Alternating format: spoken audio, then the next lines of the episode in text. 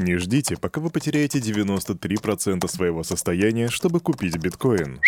Экс-глава MicroStrategy Майкл Сейлор.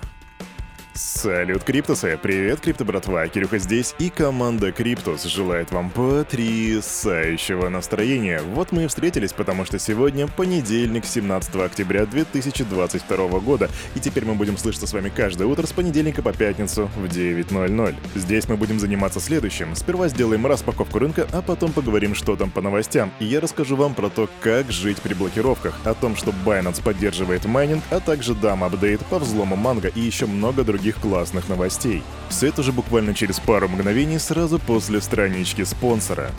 Крипто кошельков много, но команда Криптус ставит лайк лишь одному. Мобильный DeFi кошелек OneInch. Здесь ты можешь покупать криптовалюту с помощью обычной банковской карточки. Ну и, конечно же, хранить, пересылать и обменивать свои токены по максимально выгодным курсам с доступом ко всем децентрализованным биржам. Расширь свои криптогоризонты с мобильным DeFi кошельком OneInch. Качай на Android и iOS. Ссылка в описании. Ну а теперь к распаковке. Так, моя ставочка по биткоину сегодня 19800. Заходим на Crypto Bubbles, видим, что сегодня мы видим... Видим, что видим рост сегодня. Сегодня очень много зеленого цвета, хотя есть и минусы. Если начинать с минусов, то Хобби токен — это лидер отрицательного роста и дает он минус 10%. Плюсом у нас сегодня идет QNT плюс 9,8%, SNX 9% и KSPR 12,6%. Что же по нашим королям и принцам? Биткоин 19215, Кирюха ошибается на 800, на 600 долларов. Эфириум 1304 доллара, и его цена растет на 1,5% за сутки. Капитализация рынка 920 миллиардов, при доминации биткоина 40%. Неплохой такой рынок для неплохого такого понедельника. А теперь переходим к новостной ленте. Погнали. Фу. В Амстердаме теперь можно оплачивать кофе биткоинами. В Будапеште открывается биткоин-бар, а на острове Мэн начали принимать биткоин из-за его низких комиссий. Вот такой у нас интересный и противоречивый криптомир. Учитывая низкую капитализацию, мы видим очень много новостей о том, что то-то, то это юрисдикция или какой-то провайдер или кто-то еще начинают принимать крипту. Противоречиво. Ничего не скажешь. Итак, какие же у нас новости? Наверное, стоит нам начать с такой непростой темы, как блокировки, потому что это то, что будоражит и волнует россиян сегодня. Криптовалютный кошелек blockchain.com сообщил в письме своим пользователям, что заблокирует учетные записи россиян с 27 октября 2022 года. В компании, разумеется, это объяснили санкциями, которые были введены Евросоюзом. Blockchain.com в настоящее время запрещено предоставлять кастодиальные услуги и сервис вознаграждений гражданам России. Так коротко и ясно говорится в заявлении. Сервис позволит вывести средства до 27 октября, после чего счета россиян будут заблокированы, а все деньги, которые там были, все средства перейдут в распоряжение blockchain.com. Так что если там что-то хранишь, я знаю, что всего 10% примерно от всего криптокомьюнити пользуются этим сервисом, но тем не менее, если ты вдруг в числе этих 10%, то, разумеется, выводи оттуда бабосик, пока не поздно. Мгновение назад мы говорили про blockchain.com, теперь crypto.com, и они перестали обслуживать россиян. Компания внесла Россию в список стран, лицам из которых запрещено использовать ее сервисы. Регистрация на платформе с указанием российского номера теперь недоступна. Следующая блокировка не то чтобы совсем блокировка, а скорее запрет на экспорт. Компания Ledger не будет поставлять аппаратные кошельки в Россию. И да, мой криптобрат и криптосестра, действительно можно купить сейчас через посредников эти кошелечки, однако соблюдай большой уровень риск-менеджмента, думая о своей безопасности, потому что твой кошелек в принципе могут по дороге вскрыть, его могут перепрошить и в перспективе забрать твои токены, и никто за это не будет отвечать, сам понимаешь по каким причинам.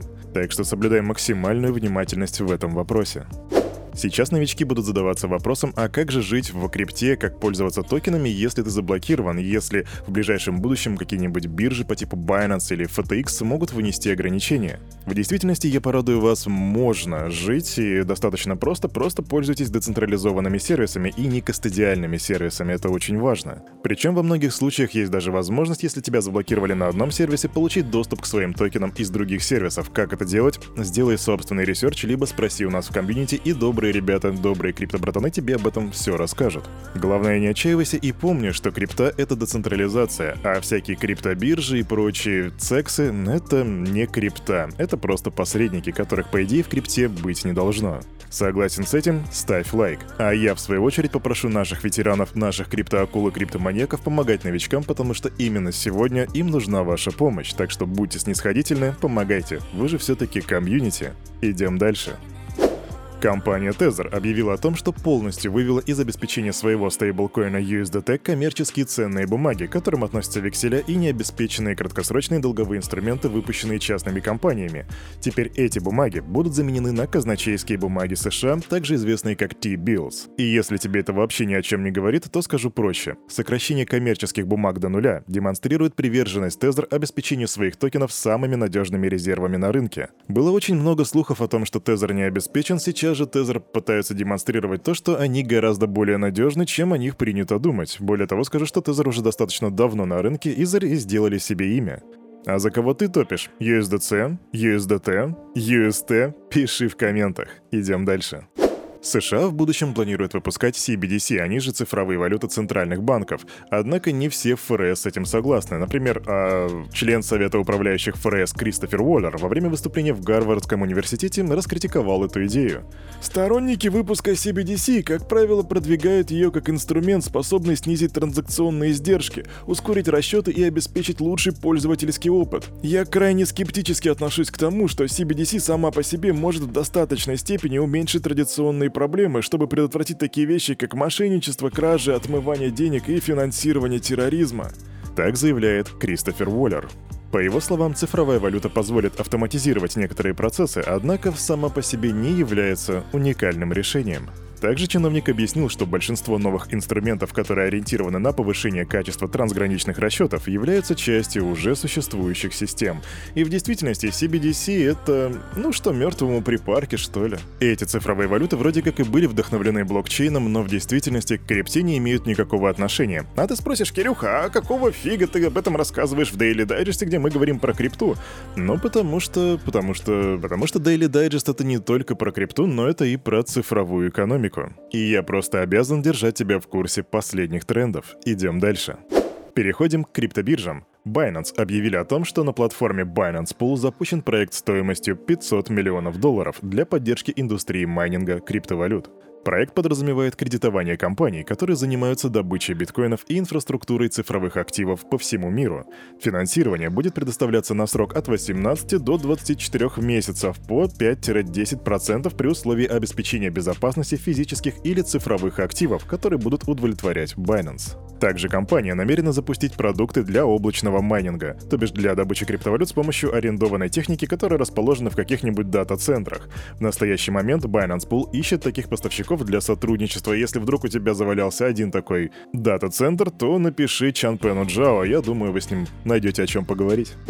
Эх, а я бы хотел поговорить с Чанпеном Джао, так посидеть чисто текилы по-братски выпить, и пусть он мне расскажет о том, как быть богатым и успешным. А у нас тут квик-новость. Управляющий директор Coinbase продаст 2% акций для финансирования исследований в области науки и технологий. Причем тут речь идет не о деньгах самой Coinbase, а о личных активах Брайана Армстронга, который является управляющим директором Coinbase. Наука и технологии — то, что нужно.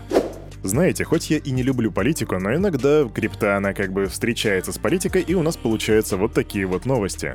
Еще в мае я говорил вам о том, что Сэм Банкман-Фрид, который SEO FTX, между прочим, готов потратить до 1 миллиарда долларов, чтобы не дать Трампу выиграть на президентских выборах в 2024 году. И вот сейчас по этой новости прилетает апдейт, и Сэм Бэнкман-Фрид отказывается от своего плана донатить этот миллиард долларов и говорит, что это было глупое заявление с его стороны.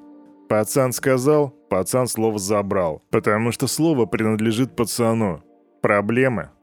Новости секретных разработок. Есть такая штука Flashbots. И для чего она нужна, вот тут сложно сказать, потому что пока что об этой разработке достаточно мало информации, но она решает следующую проблему. Она решает проблему цензуры в новой сети Ethereum, потому что сейчас вроде как есть возможность, чтобы одни блоки проходили, да, чтобы их одобряли, а другие нет. Так вот, именно эту проблему будет решать Flashbots, и пока что эта штука находится в секретной скрытной разработке и уже в течение последнего года. И как только у нас появится информация об этой штуке, а появится она в течение следующих нескольких недель, то Кирюха тебе обязательно об этом скажет, а пока это такой анонс. Возможно, это фарс. Возможно, это не фарс. Возможно, это будет действительно что-то новое и мощное. Мы об этом еще поговорим в будущем, а пока идем дальше. А апдейт по манго-маркету. Если ты вдруг не помнишь, что это, то я тебе скажу, что в прошлом, не на прошлой неделе была новость о том, что криптопротокол Манго Маркет был взломан на 115 миллионов долларов. И все тогда, ух, какой поганый хакер, какой поганый хакер. Так вот теперь хакер возвращает похищенные средства. На счет компании уже поступило 7,8 миллионов долларов. Хакер вышел с ними на связь, он вышел на связь с командой платформы и предложил сделку. Он готов вернуть токены при условии, что они будут потрачены на покрытие безнадежных долгов долгов пользователей. Причем он предложил это решить в децентрализованной манере, он предложил решить этот вопрос голосованием до конца 14 октября. И как ты видишь, 14 октября прошло, и 94 миллиона голосов было отдано за это предложение. Также на странице Mango DAO теперь говорится, что после возврата активов по описанной там же схеме не будут проводиться никакие уголовные расследования и замораживания средств, то бишь хакер не понесет никакого наказания. А заслуживал ли он вообще это наказание? Он вроде как типа Робин Гуд теперь? Это я дам на суд аудитории.